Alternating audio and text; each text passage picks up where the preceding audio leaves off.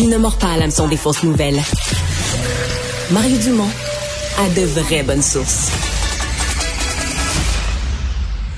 On veut provoquer certaines discussions entre des candidats dans le cadre de la campagne électorale. on a pensé aujourd'hui, euh, je sais que c'est un sujet dont les gens de tout le Québec ont entendu parler. Ça se passe à Rouen-Noranda, la fonderie Horn. Euh, bon, pour bien des gens, on entend ça. On comprend que c'est un employeur important au centre de la ville. On comprend aussi que euh, y a des émanations personne ne nie les émanations, leur impact sur la santé. On est en dehors des normes de santé publique. Mais là, là où les partis divergent, c'est qu'est-ce qu'on fait avec ça, dans quel délai? Fait que, euh, on va en parler tout de suite avec euh, celle qui a sonné l'alarme, euh, la députée sortante, la députée de Québec solidaire, dans la circonscription Rouen-Noranda-Témiscamingue, Émilie de Bonjour. Bonjour, Marie Dumont qu'est-ce que mettons qu'on essaye de, parler des gens qui sont pas des experts, résumez, nous comme député la situation de la, de la fonderie Horn telle que vous l'apercevez. Oui, dans le fond, la Fonderie Horn, qui est une entreprise installée en plein cœur de Rouen-Noranda, qui fait dans la fonderie, c'est une fonderie de cuivre. Et bon, à travers les, différentes opérations, il y a des émanations de différents métaux lourds dans l'environnement Rouen-Noranda, notamment de l'arsenic. Et là, on a appris dans les dernières années que cette surexposition-là aux métaux lourds et à l'arsenic, entre autres, avait des impacts considérables sur la santé des gens de Rouen-Noranda. Il y a une surreprésentation du cancer du poumon, les maladies pulmonaires d'obstruction chronique, euh, un, une trop de bébés, des naissances avec des bébés de petits poids aussi. Euh, c'est surreprésenté dans le quartier Notre-Dame au pied de la fonderie 1. Donc, on s'est rendu compte qu'il y avait, il y a des enjeux majeurs au niveau de la santé. Puis, ce qu'il faut comprendre, c'est que la fonderie, comme elle est en activité depuis 95 ans, au départ, c'était une mine qui est devenue ensuite une fonderie, mais l'entreprise est là depuis 95 ans, elle a un droit acquis de polluer. Au Québec, il y a une norme euh, qui, euh, qui est en vigueur pour, euh, pour encadrer les émissions d'arsenic qui est fixée à 3 nanogrammes. le 3, bon, c'est un peu technique, mais c'est important dans l'histoire parce que à Rouen-Noranda, la fonderie, elle a le droit d'émettre 33 fois la norme du Québec, c'est-à-dire 100 nanogrammes par mètre cube d'air. Et c'est ça qui rend en fait nos gens malades. Et là, ces, ces autorisations-là, ces droits de polluer, ils sont renouvelés aux cinq ans. Et là, on est dans la négociation du prochain droit de polluer qui va commencer au 31, ben, au 31 ah, décembre 2022. C'est très, très, très clair comment vous venez de nous l'expliquer. Question qui vient, euh, c'est quoi votre engagement, celui de votre parti? Est-ce que vous voulez ramener euh, dans un délai immédiat la fonderie à la norme québécoise de 3? C'est-tu pensable? C'est-tu faisable? Nous, on demande, on va, on va exiger, un gouvernement solidaire exigerait la norme de 3 nanogrammes d'ici quatre ans, donc à l'intérieur d'un premier mandat solidaire pour régler le problème une fois pour toutes parce que ça fait des décennies que ce problème-là euh, perdure à Rouen-Noranda. Nous, on veut le régler, mais non seulement on exigerait la norme de 3, la norme québécoise en quatre ans, on aurait aussi une cible intermédiaire à 15 nanogrammes dans la première année parce que au-delà d'une exposition, euh, une exposition au-delà de 15 nanogrammes a des enjeux sur le développement du QI de nos enfants et sur les femmes enceintes. Donc, c'est urgent qu'on protège nos populations vulnérables. Donc, d'ici un an, on peut-tu dire d'ici la fin 2023, on baisse à 15, puis d'ici quoi la fin 2026, on baisse à 3? Exact. C'est la proposition de Québec solidaire. Est-ce qu'une entreprise peut faire ça? L'entreprise... Techniquement et financièrement? Euh, financièrement, il n'y a aucun enjeu. Cette entreprise-là appartient à la multinationale Glencore, qui est une multinationale qui est basée en Suisse, qui appartient à des banquiers suisses et allemands. Et euh, juste en 2022, là, en août dernier, les, les, les actionnaires ont reçu, ont empoché 8,5 milliards de profit. Donc, cette entreprise-là a nécessairement la marge de manœuvre financière pour euh, moderniser son usine à Rwanda. Il n'y a pas d'enjeu à ce niveau-là. Maintenant, au niveau technique, euh, il y a plusieurs choses qui peuvent être faites. Oui, améliorer le procédé, mais faut comprendre que c'est essentiellement de contrôler des poussières. Puis ça, ben, pour contrôler des poussières, il faut euh, s'assurer que toutes les routes sur le site de la fonderie sont pavées. Il faut s'assurer que chaque fois qu'on brasse du minerai qui va rentrer dans l'usine, que ça se fasse sous couvert, donc en dessous de dôme ou en dessous de toit, pour s'assurer que les poussières restent contenues euh, à l'intérieur du site de la fonderie. Et en attendant de faire toutes ces modernisations-là, parce qu'il va en avoir aussi au niveau des procédés, nous, ce qu'on dit, c'est qu'il faut réduire à la source les euh, les intrants qui contiennent beaucoup d'arsenic. Vous savez, à Rwanda, il y a souvent des gens qui m'arrêtent dans la rue, des anciens travailleurs de la fonderie notamment, puis on a des bonnes discussions sur le sujet.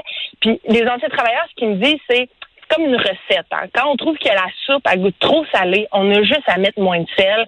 C'est la même chose. Pour réduire nos émissions d'arsenic, il faut juste en mettre moins à la source. Et ça, euh, l'entreprise peut le faire. Pourquoi elle le fait pas? C'est parce que c'est ça qui est le plus payant. Quand on transforme, plus ils vont transformer des intrants qui sont toxiques, plus c'est payant pour l'entreprise de le faire. Hmm. Euh, vous demandez, mettons, on peut convenir, vous demandez beaucoup à l'entreprise des changements importants, rapides. Si Glencore, parce que vous me dites sont riches, mais mettons, les gens riches sont pas obligés. Tu euh, quelqu'un de riche pourrait avoir six commerces, puis à un moment donné, il décide d'enfermer un. Tu sais, s'il fait plus d'argent avec, le, petit dépanneur du coin, ben il ferme. Si Glencore dit, ben nous, on fait bien de l'argent, mais à cette place-là, ça vaut pas la peine d'investir euh, tous ces tous ces dizaines de millions-là pour moderniser, on ferme. Est-ce que vous êtes capable de vivre avec ça? Ben, en fait, c'est c'est un scénario qui se peut pas à l'heure actuelle parce que euh, déjà, les investissements qu'ils font à l'heure actuelle pour moderniser leur, leur usine, c'est 0,2 des, des, des, profits qu'ils ont fait euh, en 2022. Euh, et parallèle à ça, faut comprendre que la Non, mais là, vous parlez des, vous parlez des profits à l'échelle mondiale, mais là, faut, faut, oui. faut parler des profits à l'échelle... Tu sais, on compare Rouen avec Rouen. Eux, il faut que ça vaille la peine d'investir à Rouen, il faut faire de l'argent à Rouen. Ben, mais c'est une infrastructure, la fonderie c'est une infrastructure qui est extrêmement névralgique hein, dans le complexe de Glencore.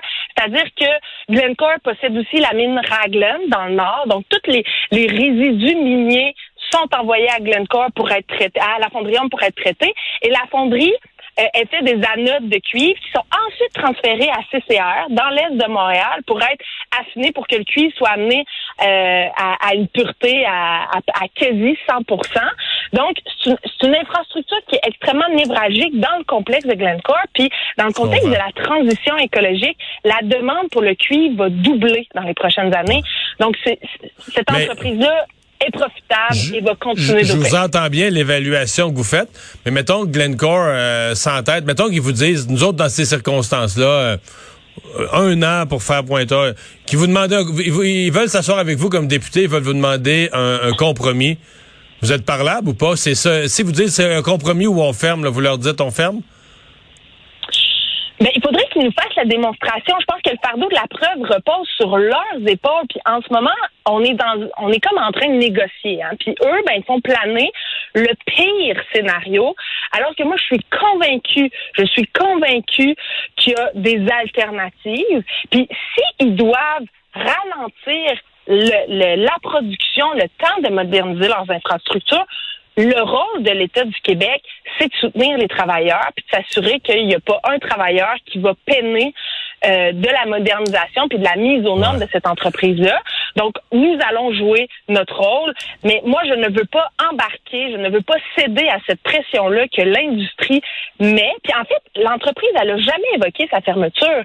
Elle, l'entreprise, ce qu'elle a dit, c'est nous, on va se conformer aux règles que le gouvernement va nous imposer. Mais encore faut-il que le gouvernement en impose des règles qui vous euh, vous blâmez euh, Les gens du gouvernement actuel disent on vient de découvrir ça, là, on agit. Euh, j'ai vu les anciens ministres du gouvernement libéral qui étaient allés avant, ils se sont tous lavé les mains, dire soit on savait pas, soit on pouvait pas. du côté de la santé publique, là, comment ça se fait qu'on a juste tout ça est sorti tout à coup en cours de, de, de, cette année Qui vous blâmez? Est-ce qu'on a l'impression qu'il y a quelque chose qui a traîné là, ou que vraiment vous croyez la version qu'on a réalisé les risques de santé publique, on vient juste vraiment de s'en rendre compte là, il y a quelques mois ou une couple d'années à peine?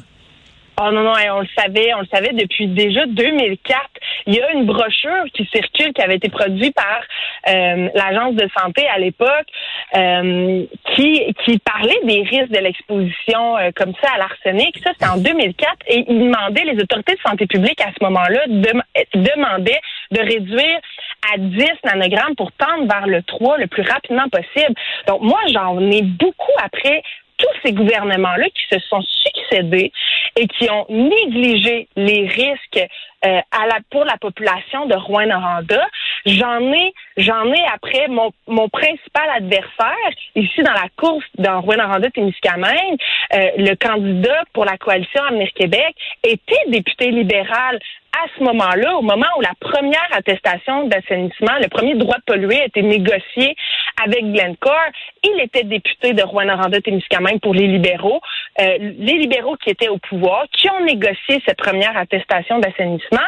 Puis en 2011, quand le Québec, le consensus scientifique a émergé autour de la norme québécoise du 3 nanogrammes, mais ce député-là était encore en fonction en 2011 et je ne comprends pas qu'il n'y ait pas une cloche qui a été sonnée de dire Hey, la norme québécoise pour l'arsenic, c'était à 3 nanogrammes, puis moi, à Rouen-Noranda, à ce moment-là, c'était pas 33 fois la norme, c'était 67 fois la norme. Il y avait le droit d'émettre jusqu'à 200 nanogrammes euh, d'arsenic dans l'air. Je ne comprends pas que ce, député-là à ce moment-là, n'a pas tiré la sonnette d'alarme. Moi, j'en veux après ces décideurs-là qui se sont succédés et qui ont complètement négligé les risques à la santé pour la population de Rwanda. Je trouve ça inacceptable. Émilie rien, merci. Ça me fait grand plaisir. Et la, députée sortante vient de référer au candidat de la CAQ, qui est un ancien député libéral de la circonscription, euh, comme étant un des, responsables de ces gouvernements successifs qui se sont traînés les pieds. Mais on va lui parler, candidat pour la coalition Avenir Québec dans Rouen-Noranda et Miscamingue. Daniel Bernard, bonjour. Oui, bonjour, Monsieur Dumont. Vous entendiez? Ben, euh, malheureusement, j'ai manqué un. Vous avez manqué un bout, là, mais Madame euh, Sandrine blâme finalement les les gouvernements qui, depuis 2004, depuis qu'il y a des avertissements de santé publique à la Fondrion, qui sont passés sans rien faire. Puis elle vous met dans le lot là, un député local qui qui a laissé cette exception euh, mettant en danger la santé du public. Qu'est-ce que vous répondez? Ben, je suis content de vous poser la question, puis ça va me permettre de replacer euh, les choses en perspective. Euh, la testation avait eu lieu en 2007, effectivement, à l'automne, mais là, on me reproche d'avoir perdu mon élection au mois de mars parce que moi, j'avais perdu mon élection au mois de mars. Donc, quand l'attestation est sortie et les derniers enjeux, je n'étais plus en poste. Donc, je ne peux absolument pas être blâmé euh, à cet égard-là. Et toutefois, le point important qui est à souligner, moi, je suis content actuellement de faire partie de la coalition Avenir Québec qui va maintenant demander une attestation très sévère pour ramener aux 15 nanogrammes, oui, en 5 ans, mais aussi avec euh, une attestation qui va toucher l'ensemble des métaux, parce que là, ça va être un règlement sur l'assainissement de l'air. Donc, on va aller plus loin que tous les gouvernements antérieurs, qu'est-ce qu'ils ont fait? Et moi, je vais faire partie de ça et je peux vous assurer que, en tant qu'élu de Rouen-Noranda qui m'interpelle, la situation, oui, qui a été nommée sur le quartier Notre-Dame, m'interpelle profondément puis qu'il faut corriger la situation. Euh, je vais être le chien de garde de tous ces gens-là. Ça, je peux vous assurer ça. Mais, mais, mais euh, à Québec solidaire, ils disent quasiment que vous êtes un gouvernement, vous travaillez pour l'industrie, là. Absolument pas. Et, et puis, je suis content que vous, que vous ameniez la question à nouveau, parce que dès que la situation a été mise euh, à jour, le gouvernement a été en place directement depuis le 2019. Le ministre, M. Charette, est venu ici à Rouen-Noranda. La ville a été interpellée, puis actuellement, d'ailleurs, je fais euh, en, en, pause, mais je fais partie du conseil municipal. Le ministre est venu en 2019. La ville a demandé un comité interministériel qui a été mis en place, santé publique, environnement, euh, INSPQ, donc pour suivre le dossier de près. le gouvernement n'a pas entendu et il va mettre. Non, mais est-ce que, les gens se demandent, est-ce que vous, est-ce que vous avez sacrifié comme gouvernement euh, la santé de la population au, profit de, bon, des emplois, de l'économie? Absolument, absolument pas. Il faut mettre les choses en perspective. Le gouvernement a été élu en 2018, le gouvernement de M. Legault de la coalition. Le, le dossier a fait émergence en 2019 et le gouvernement s'est attaqué immédiatement au dossier. Puis actuellement, puis moi, je vais vous dire, en toute franchise, je suis bien content d'être là, actuellement, il y a une campagne électorale, l'attestation, la nouvelle arrive en même temps. Donc, tout se fait, puis le gouvernement va dans la, la bonne direction, accompagner la santé publique pour les gens du quartier Notre-Dame et l'ensemble des citoyens de Rouen-Noranda.